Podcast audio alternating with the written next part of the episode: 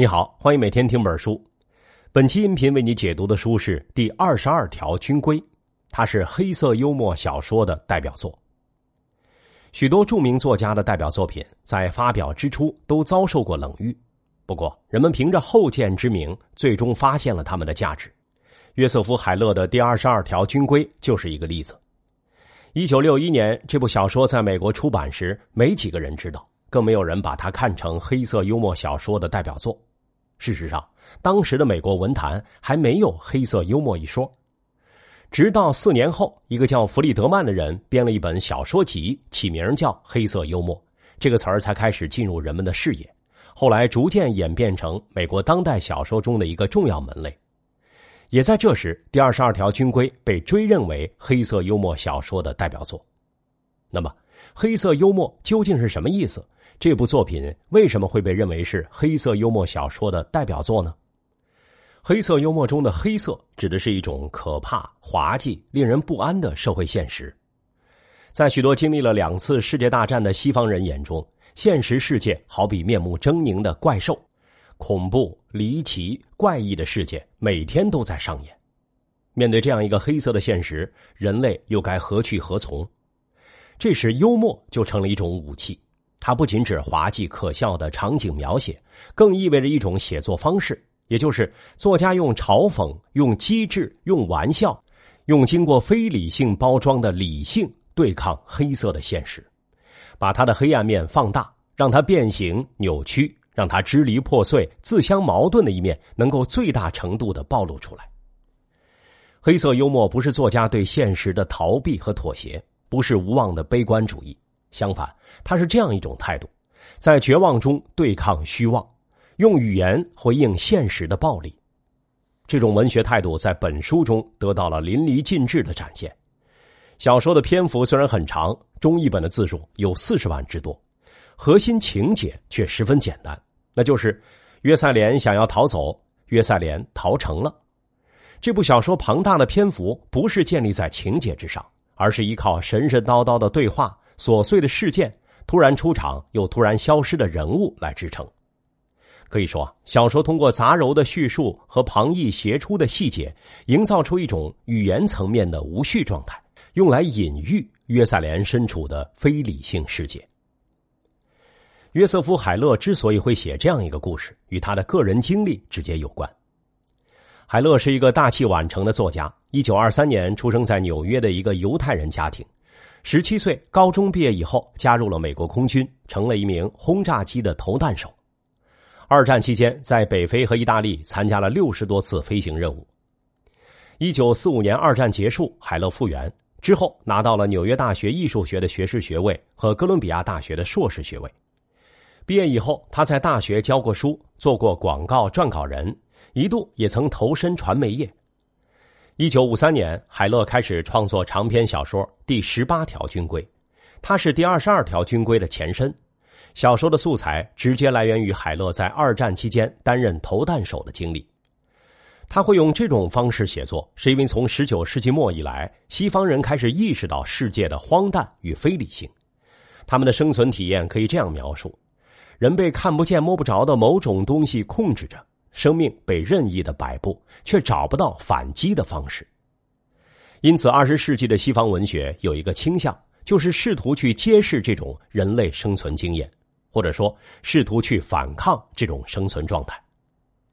到了海勒写作的年代，人们开始把希望寄托于语言，寄托于虚构，把叙述视为现实和历史本身，用语言隐喻现实世界。希望借此能够重新把握世界，确立生存的确定性，找回已经失去的明晰状态。六十年代中期以后，约瑟夫·海勒声名骤起，这本小说也不断走红。不过几年时间，销量就突破了一千万册。一方面是因为这时期美国国内反对越战的呼声逐渐高涨，人们欣喜的发现，原来有过这么一本小说，贴切的写出了战争的非理性和无意义。于是，时势造英雄，销量节节攀升。然而，反战倾向远不是小说的全部价值。它或许造就了小说商业上的成功，但真正令这部小说能够超越时代的限制，被人一读再读的原因，是他对现代人生存状态的深刻揭示，对人与世界关系所做的独特隐喻。那接下来，我们不妨一同走进约瑟夫·海勒的小说世界，去看看那究竟是一种怎样的存在。皮亚诺萨岛是地中海里面的一个小岛，靠近意大利。约塞连和他的部队就驻扎在这里。约塞连是，或者说曾经是一个优秀的飞行员，在战斗中表现的机智英勇，因此立了战功，被提升为上尉。但现在他只想躲在医院里，享受医院的伙食，外加冰果汁和冰巧克力牛奶。他厌倦了战斗，厌倦了飞行，厌倦了死亡。当下，约塞连只有一个愿望，那就是退役。如果不能退役，那就尽量逃避飞行任务。是什么原因促成了约塞连的转变？曾经的战斗英雄，现在变成了胆小鬼吗？事情恐怕没有那么简单。这一切的根源，还得从飞行任务次数的规定以及那条匪夷所思的军规开始说起。约塞连刚加入飞行队时，有这么一条规定：凡是完成二十五次飞行任务的飞行员，就可以申请调回国。于是，约塞连的一位战友亨格利乔怀抱着希望，以巨大的勇气直面死亡的阴影，率先完成了这一指标。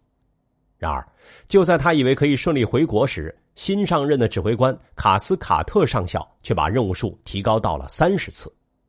之后，每当有人完成或接近完成时，数字就会增加。当约塞连完成第四十八次飞行任务时，最低指标已经变成了五十五次。尽管飞行大队隶属的第二十七空军司令部规定，完成四十次飞行任务的飞行员就可以回国，但是第二十二条军规又规定，飞行员必须自始至终服从指挥官的命令。所以，只要卡斯卡特上校愿意，他可以无限制的上调飞行任务的次数，而约塞连和他的战友所能做的只有服从或者死亡。在这种情况下，数字就成了一种毫无意义的存在。无论你已经飞了多少次，你还得接着飞下去，直到敌人的炮弹把你打中。小说中的数字充满了反讽意味。数字化管理原本是对于理性最直观的运用和体现，现在却成了非理性的象征，主宰着约塞连和他战友的命运。如果事情仅仅是这样，还不能构成约塞连逃避战斗的依据。尽管这么说有些残酷，但我们都清楚，对于军人而言，牺牲常常是不可避免的。仅仅因为恐惧、害怕就逃避战斗，那无疑是丢失了军人的荣誉，背离了军人的使命。问题是，你的牺牲是否值得？你为之献出生命的东西是否有价值？这才是约塞连逃避战斗的症结所在。约塞连是在为正义而战吗？答案显然是否定的。或许刚入伍的约塞连曾天真的以为他在为正义而战，但是当他完成了四十八次飞行任务以后，他看清了周围的世界，并且把它简单的分成了我们和他们两个部分。我们就是那些和他承受着相同命运的战友，是担心飞行任务增加而天天做噩梦的亨格利乔，是相信自己在为正义事业而战的克莱文杰。是为了生存努力锻炼自己涵养功夫的邓巴，是把满腔热情奉献给妓女的内特利，是刚到基地还没来得及报道就死于空难的马德。而他们呢？他们不是战场上的意大利人和德国人，而是卡斯卡特上校和他背后的那些人。用约塞连的话说，是那些想让我们去送死的人。卡斯卡特上校聪明圆滑，事业一帆风顺。他三十六岁，走起路来步伐沉重。他很自负，因为他才三十六岁就已经成了飞行大队的指挥官。同时，他又感到沮丧，因为他已经三十六岁了，还只不过是个上校。他为军衔超过同龄人而沾沾自喜，又为军衔落于人后而痛心疾首。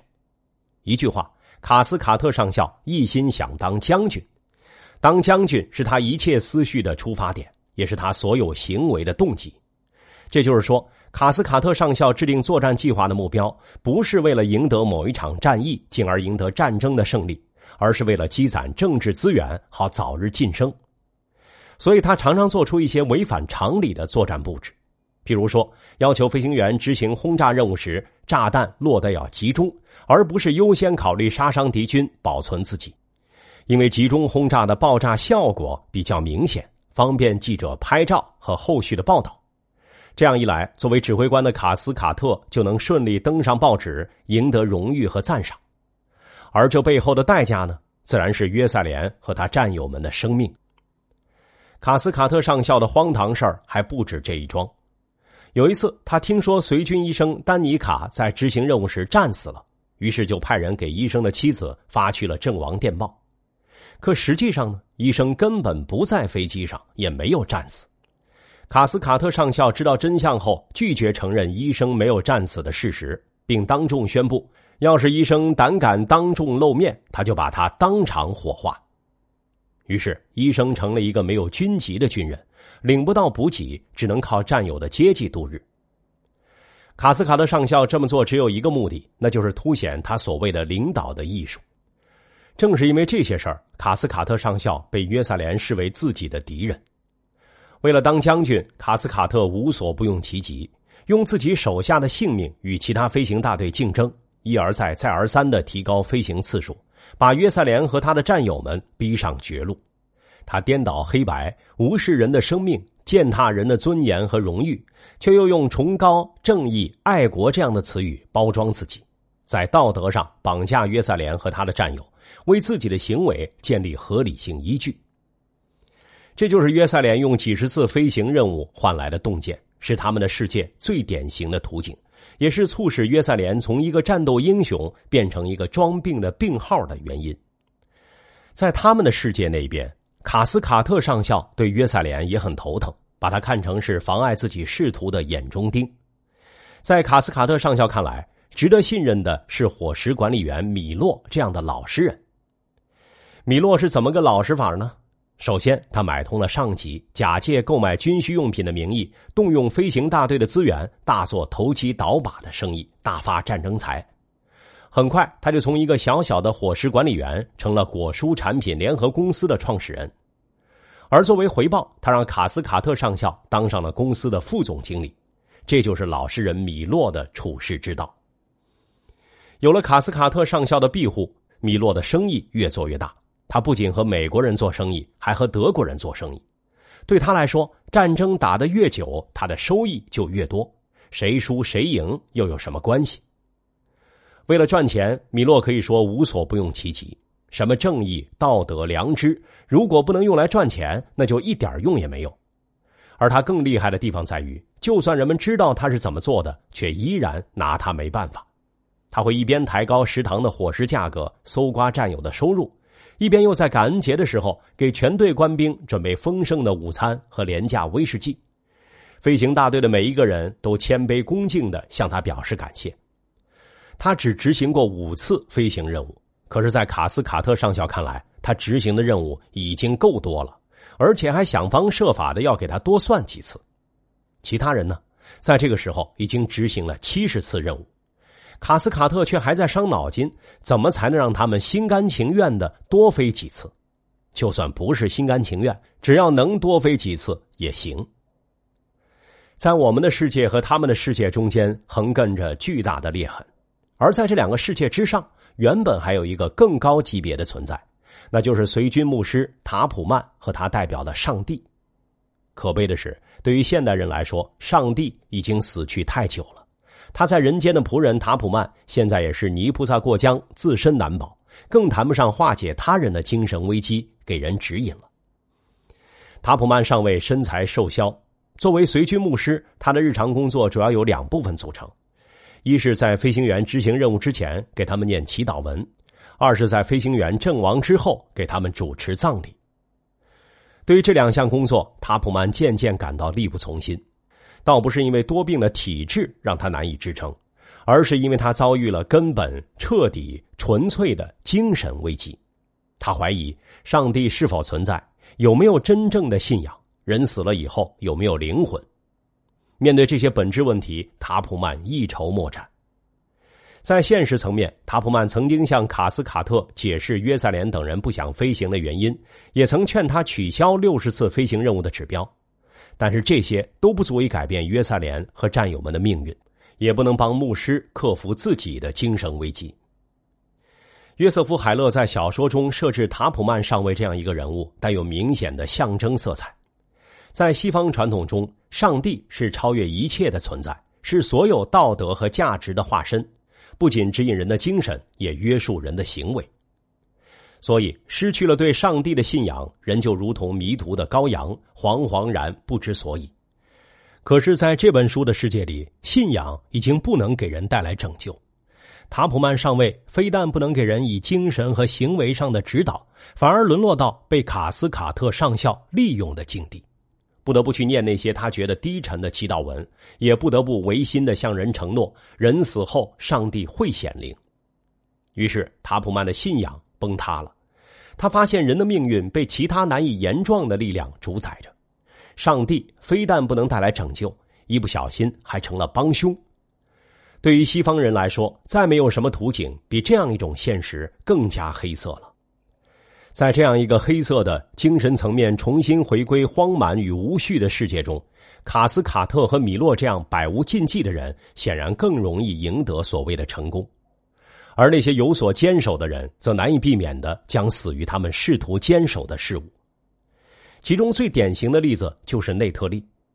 内特利出身富贵人家，从小没经历过坎坷，身上有股未经世事的天真劲头。在加入飞行队以后，他爱上了一个意大利当地的妓女。为了能留在飞行大队，他主动要求增加飞行次数，哪怕约塞连跪下来求他，内特利仍然坚持要多飞几次。而且还反过来请求约塞连让卡斯卡特上校提高飞行次数。内特利的请愿成了卡斯卡特上校的福音，他正愁找不到借口继续提高最低任务的次数，同时他也被到处宣称已经完成飞行任务的约塞连搞得焦头烂额。于是他顺水推舟，在当天傍晚就把飞行次数增加到了八十次。第二天拂晓，德国人的军舰进攻港口，内特利如愿出战。不出所料的葬送了性命。在所有飞行员中，似乎只有约瑟连一个人是清醒的。他清醒的意识到战争的残酷，意识到他和他的战友们试图坚守的价值，不管他是上帝、正义还是爱情，在这个世界上都没有生存的空间。他意识到，人只有活着才有价值。可是他却不能理性的表达自己对现实的清醒认识。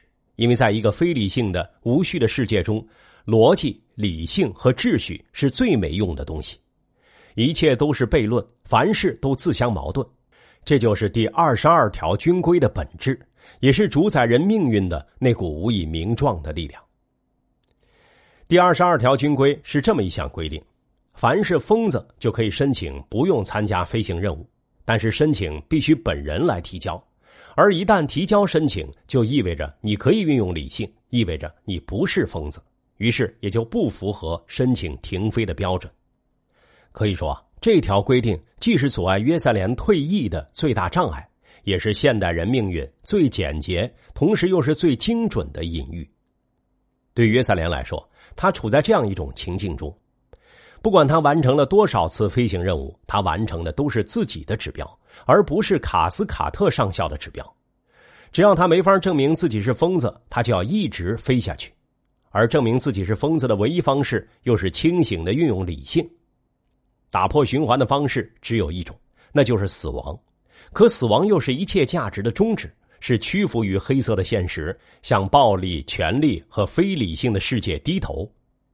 所以，约塞连要怎样抗争呢？这是我们非常好奇的一个问题，因为在约塞连之前，许多文学作品的主人公都试图去对抗这样一个世界。在这份抗争者的名单中，有白鲸中的亚哈船长，城堡里的土地测量员 K，局外人中的小职员莫尔索。他们要么英勇，要么平淡，但无一例外都失败了。那么约塞连的结局又将何去何从呢？约塞连发现。只有无序和疯狂才能对抗无序和疯狂本身，所以他开始装疯卖傻，做出种种有违常理的事情。其中最著名的事迹要数在军中的颁奖仪式上脱得一丝不挂。就像开头我们就已经介绍过的，约塞连是一名战斗英雄，他在轰炸弗拉拉大桥的战斗中成功的完成了任务，于是上级决定授予他勋章。在授勋的仪式上，约塞连站在队列中，只穿了一双皮鞋。他的理由是死去战友的鲜血溅到他的衣服上，所以他发誓从此不再穿军装。然而，这种疯狂行为却被卡斯卡特上校合理化了。在回答上级的质询时，卡斯卡特解释说：“约塞连因为军装溅了血，还在清洗，所以不得不光着身子。”现实就是这么黑色，并且还喜欢时不时的给你来点幽默。当你拿出理性时，他们回报以疯狂。当你表现出疯狂时，他们又用理性将你软化。即便如此，面对这样一个不按规矩出牌的刺儿头，军方高层也很头疼。长此以往，约塞连必定会影响军队的士气。简单的说，他会妨碍他们把其他人送上战场。所以，当约塞连开小差，偷偷跑去罗马，被宪兵抓获以后，军队高层尝试跟他做一笔交易：只要他愿意配合军方的宣传。在广播电视和报纸上替军方说话，军方就给他颁发奖章，还让他以英雄的身份回国。如果他不接受这个交易，他就会因为擅离职守被送上军事法庭。约塞连没经过多少挣扎，就同意了军方的提议，让自己从我们的世界转移到了他们的世界。可就在他走出大门时，战友内特利爱上的那个意大利妓女伪装成卫兵，迎面朝他砍了一刀。他把内特利的死亡怪到了约塞连头上。在医院里大难不死的约塞连向牧师坦白了军方跟他的交易，还打算撕毁此前达成的协议。最后，在牧师和他人的帮助下，约塞连成功的逃到了瑞典。小说到这里也画上了句号。小说中的约塞连看上去逃脱了第二十二条军规的摆布，然而只要世界仍是无序、破碎而非理性的，那么不管他逃到哪里，都不能获得真正的自由。这条无法摆脱的军规，不仅是约塞连的命运，也是每个现代人的命运。现如今，第二十二条军规 “catch twenty two” 这个词儿已经成为英语中一个固定的概念，用来描述一种自相矛盾的状况。以及由此造成的无法摆脱的困境，它的意思与悖论相近，不过更有隐喻色彩。在日常生活中，我们可能都经历过类似的情境，譬如因为缺乏工作经验而找不到工作，又因为找不到工作而缺乏工作经验，又或者被要求证明我是我。如果我是我，那又何须证明呢？如果我不是我，那又如何证明呢？由此可见。第二十二条军规不仅存在于小说中，也可能出现在每个人的日常生活中。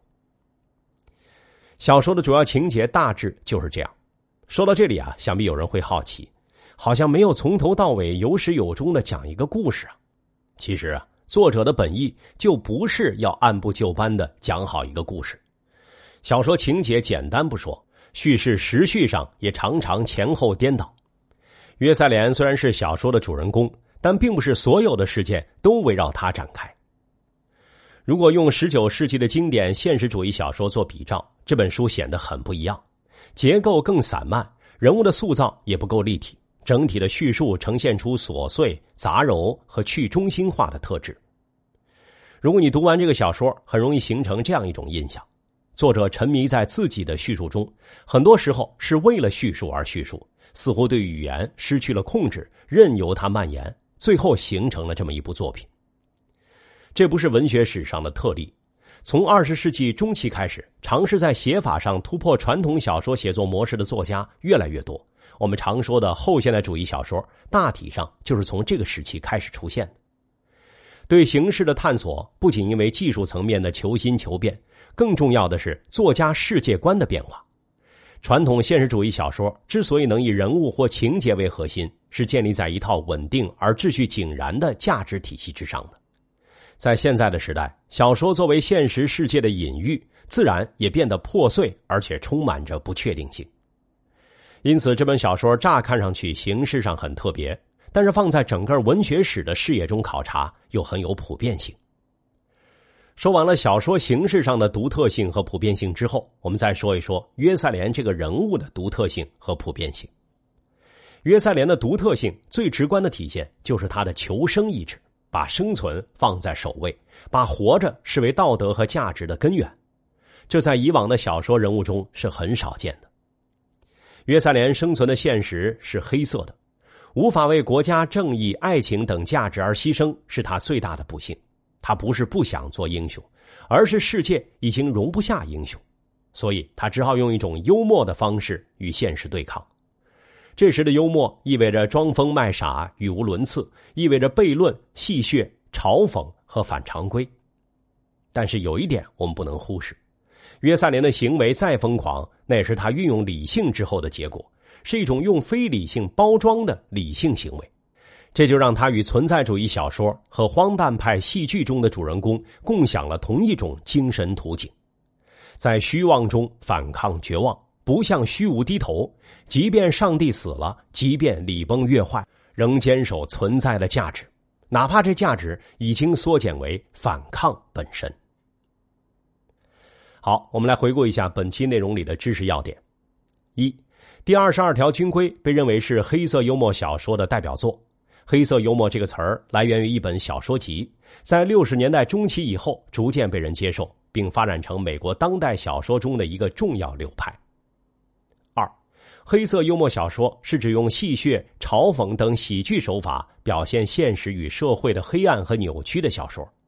这类小说的主人公不同于以往小说中的英雄，他们面对黑色的现实常常无力与之抗争，只能逆来顺受，最后被命运压垮。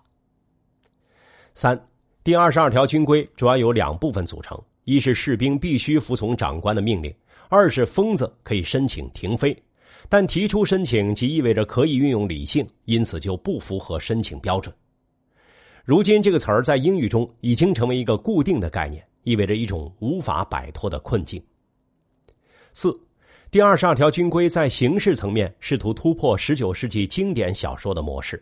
用琐碎、杂糅、去中心化的方式进行书写，为后来更加激进的后现代主义文学实验提供了灵感。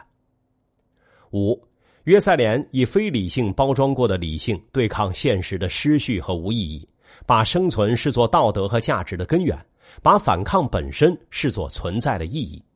这在精神上同存在主义小说和荒诞派戏剧中的人物有着隐秘的传承关系。